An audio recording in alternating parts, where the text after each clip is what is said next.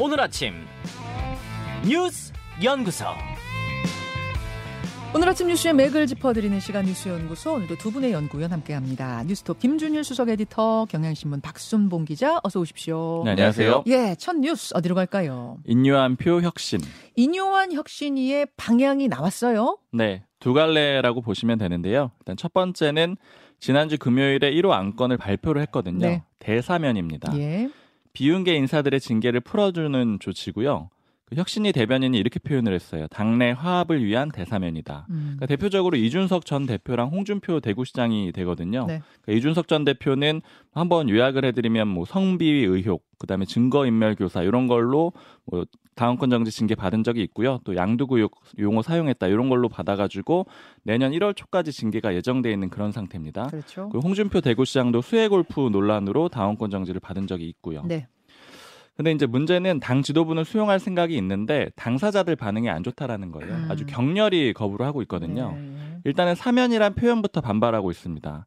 그러니까 이준석 전 대표나 홍준표 시장 같은 경우에는 이런 징계 과정이 음. 일종의 정, 적 제거였다 이렇게 보거든요. 좀 음. 억지스러운 과정이었다라고 보는데 근데 사면이라는 거는 이제 봐준다라는 그런 의미가 되는 거잖아요. 네. 그래서 강력하게 반발을 하고 있는 그런 상황이고요. 음.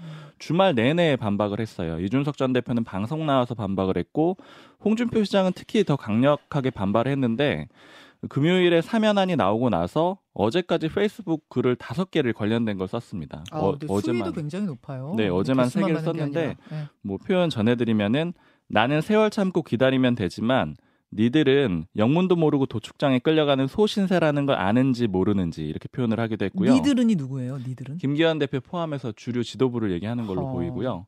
그다음에 또 김기현 대표 향해서는 황교안 시즌 2가 된다. 분수 모르고 날뛰면 그렇게 된다. 이런 표현을 쓰기도 했고. 분수 모르고 날뛰면 네. 어. 그 대통령이나 하는 사면 운운하며 주접떠는 바람에 성질이 폭발했다. 뭐 이런 표현을 쓰기도 했습니다. 예, 예. 홍 시장 쪽에 물어보니까 이거 혁신 안에 대해서 그렇게 좀 화가 나신 거냐 이렇게 물어보니까 예. 그런 건 아니고 김기현 대표에 대한 걸로 봐야 된다 이렇게 얘기를 하면서 하는 얘기가 음. 이건 실제로 혁신위의 안으로 인식을 안 하고 있다. 이건 김기현 대표의 안으로 인식을 하고 있다. 이렇게 얘기를 하기도 했습니다. 아, 김기 아, 대사면이요. 네. 김기현 대표가 내놓은 걸로 보고 있다라는 거죠. 어, 아까 그거 그거 그 그건 무슨 의미예요? 그러면? 그러니까 김기현 대표가 사실상은 뒤에서 만든 아니지 않겠느냐. 그러면은 나를 징계해 준 것도 수해 골프로 징계해 준 것도 김기현 대표 의중이고 네. 그래 놓고 사면을 또 준다고 하니 기막히다 뭐 이런 뜻이에요? 맞습니다.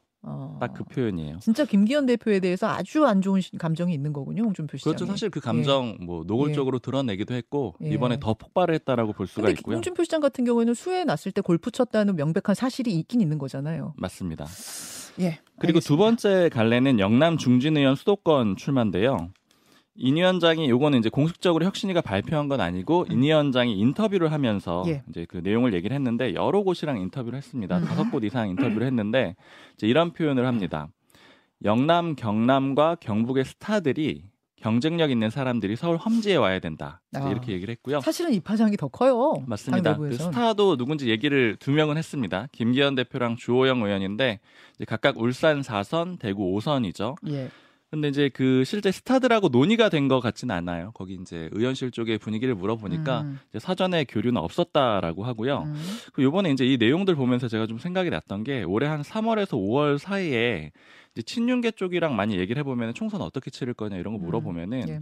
이제 시나리오로 얘기를 했던 게 만약에 대통령 지지율이 안 나오고 총선이 가까워져서 어려워지면은 두세 가지 정도 카드가 있다. 뭐요? 이제 첫 번째가 이준석 전 대표를 첫 번째로 좀 대대적으로 공천을 주는 거다. 뭐 음. 예를 들어 표현을 이렇게 하도록 아예 집에 찾아가서 공천장을 딱 수여하는 거다. 이런 음. 얘기를 했었거든요. 음, 음. 그리고 또 두 번째는 뭐였냐면은 뭐 대표적으로 장재원 의원 예를 네. 들었었는데 측근들이 불출마를 하거나 그러니까 소위 말하는 친윤 의원들이죠. 불출마를 하거나 음. 아니면 이제 뭐 서울로 가거나 이런 것들이 두 번째 카드다 이런 얘기를 했는데 음.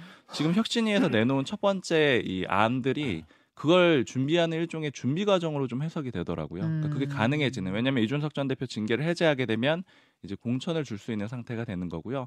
또 영남권 수도권 출마도 비슷한 의미로 해석이 됩니다. 음. 자, 어제 그러니까 주말 사이에 아직 혁신이가 공식 출범한 거 아닌데 음. 어, 뭐랄까요 이뇨한 위원장은 이미 화제 몰이를 한 셈이에요. 두 가지 카드를 던지면서 김준일 에디터는 어떻게 보셨어요? 먼저 어, 중진들 이제 어, 영남 중진 수도권 출마론 이거 같은 경우에는 네. 김기현 대표가 상당히 경로했다 이 얘기가 아, 예, 인요한 혁신위에서 나오면서 아, 경로했다는 얘기가 들려요. 예 그런 얘기가 좀 어. 들려요. 그러니까 이게 어, 그 김기현 대표랑 상의를 하거나 예. 그렇게 나온 게 아니라는 거죠. 특히 이제 음. 인요한 위원장이 인터뷰를 여러 번 했는데 한 번은 아까 얘기했듯이 주호영, 김기현이라는 이름을 콕 찍어서 얘기를 했어요. 음. 예, 딱 예. 한번 그렇게 나왔는데 이미 모든 제목은 이제 영남 중진의 수도권 출마의 상징은 주호영과 김기현이 돼버렸습니다. 음흠. 근데 김기현 대표가 이거를 그러면은 준비를 했는데 만약에 만약 김기현 대표가 하더라도 그거는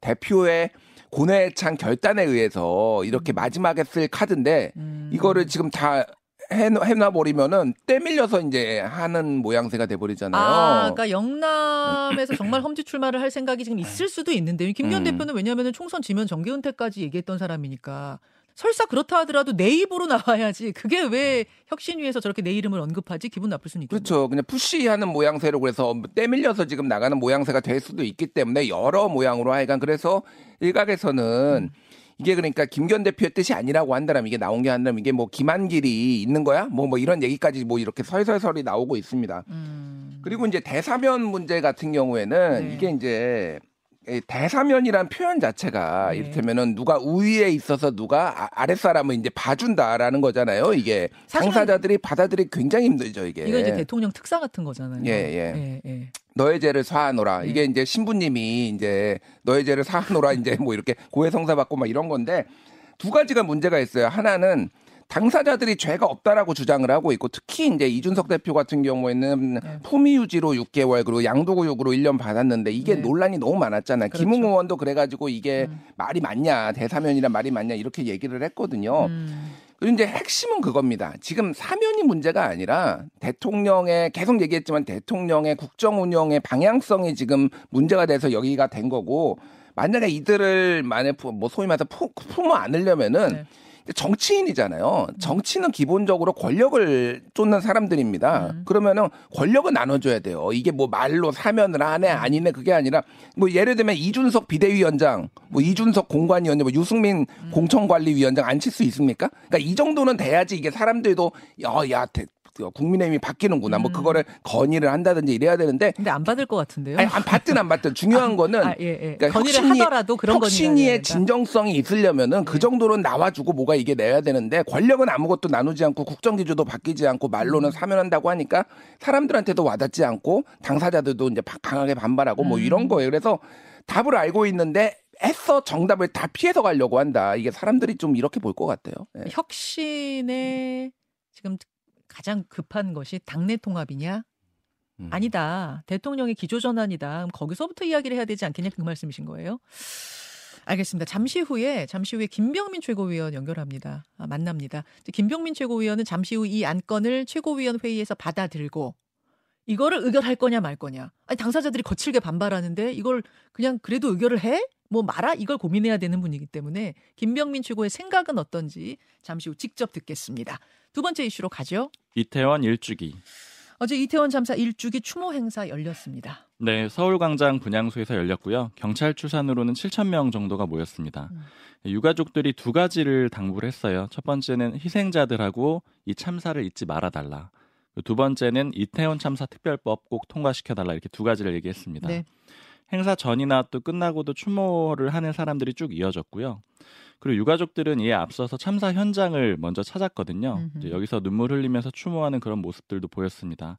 여기서 출발해서 걸어서 서울광장으로 갔는데 이제 대통령실 앞을 지나서 갔거든요. 네. 한 2시간 정도 행진을 했는데 이 대통령실 앞에서 잠깐 멈춰서 가지고 윤 대통령한테 사과를 해달라 이렇게 요구를 했고요. 또 음. 추모대에도 꼭 와달라 이렇게 촉구를 했습니다. 근데 결과적으로 윤석열 대통령은 추모 행사에는 서울광장에는 가지 않았어요.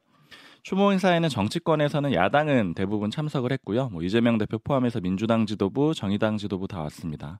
근데 이제 중요한 거는 국민의힘이었는데 네. 인유한 혁신위원장, 유희동 정책위 의장, 이만희 사무총장이 참석을 했는데 개인 자격이란 조건을 달아서 왔습니다. 음. 그리고 뭐 비윤계에서도 이준석계도 왔습니다. 윤석열 대통령하고 여당 지도부는 대신에 예배에 참석을 했거든요. 음, 그 서울 성북구의 영암교회에 갔어요. 이태원 참사 1주기 추도 예배를 대신해서 참석을 한 겁니다. 네. 윤 대통령 여기에서 지난해 오늘 살면서 가장 큰 슬픔을 느낀 날이다. 유가족 여러분께 깊은 위로의 말씀 드린다. 반드시 안전한 대한민국 만들겠다라고 했습니다. 네. 기자들이 그러면 왜 안 가셨느냐 이렇게 대통령실 관계자한테 물어봤거든요. 음. 추모하고 애도하는 마음은 어디서든 똑같다 이렇게 답을 했고요. 또 유가족들이 사과 요구했다라고 했잖아요. 네네. 여기에 대해서는 네 차례 이상 사과를 했다. 그리고 유가족 만날 거냐 이런 질문도 있었는데 살펴보겠다 이런 음. 정도의 답변을 했습니다. 보니까 이뇨한 혁신위원장 그리고 혁신위원 몇 명이 같이 갔고 네. 유이동 정책위 의장 이만희 사무총장 그리고 최고위원 중에는 김병민 김예지 네. 두 사람. 그러니까 당 대표하고 원내 대표는 안 간 셈이네요. 맞습니다. 원래 간다고 하지 않았었어요? 아니요 당 대표하고 원내 대표는 안 간다라고 안 했었어요. 간다는 이만희? 사무총장이 그렇게 어. 정리를 했고 또 본인들 아. 가는 것도 개인 자격이라고 했습니다. 아하. 김준일 리터. 네.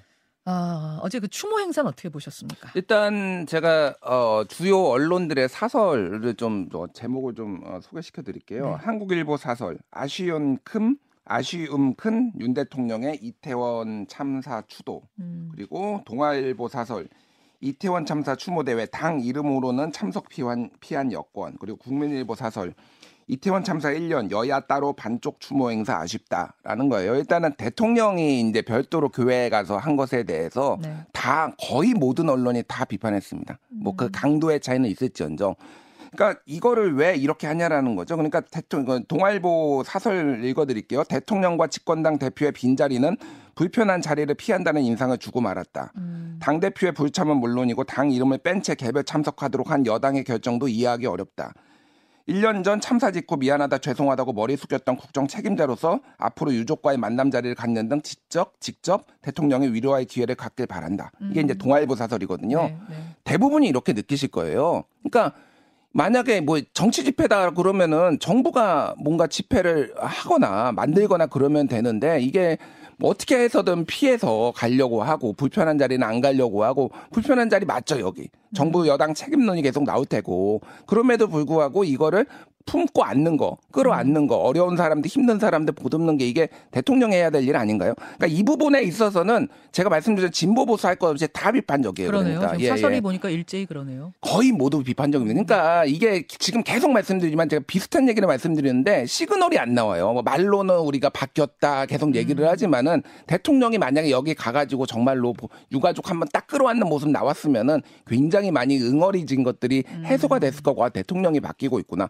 정 부가 바뀌고 있구나. 그런데 애써 아까 전에 말씀드린 정답을 알고 있지만은 애써 피해가는 느낌. 내가 여기에서 밀릴 수 없어, 질 수 없어. 그러니까 내려놓지를 못하는 겁니다. 그러니까 예. 대통령실에서는 그게 아니다, 그게 아니다 이야기 합니다만 이제 국민들이 이렇게 받아들이는 국민들이 상당수가 있다고 하면 조금 더 정면 돌파 가서 어, 이 마음을 좀 전하, 그러니까 예배에서 제- 전할 그 메시지를 이쪽에서 좀 전했으면 더 좋지 않았을까 이런 얘기가 계속 나오는 건데, 아, 요 얘기도 잠시 후에 김병민 최고위원한테 좀 직접 예, 제가 질문해 보도록 하겠습니다. 다음으로 가죠. 이란 레드라인 경고.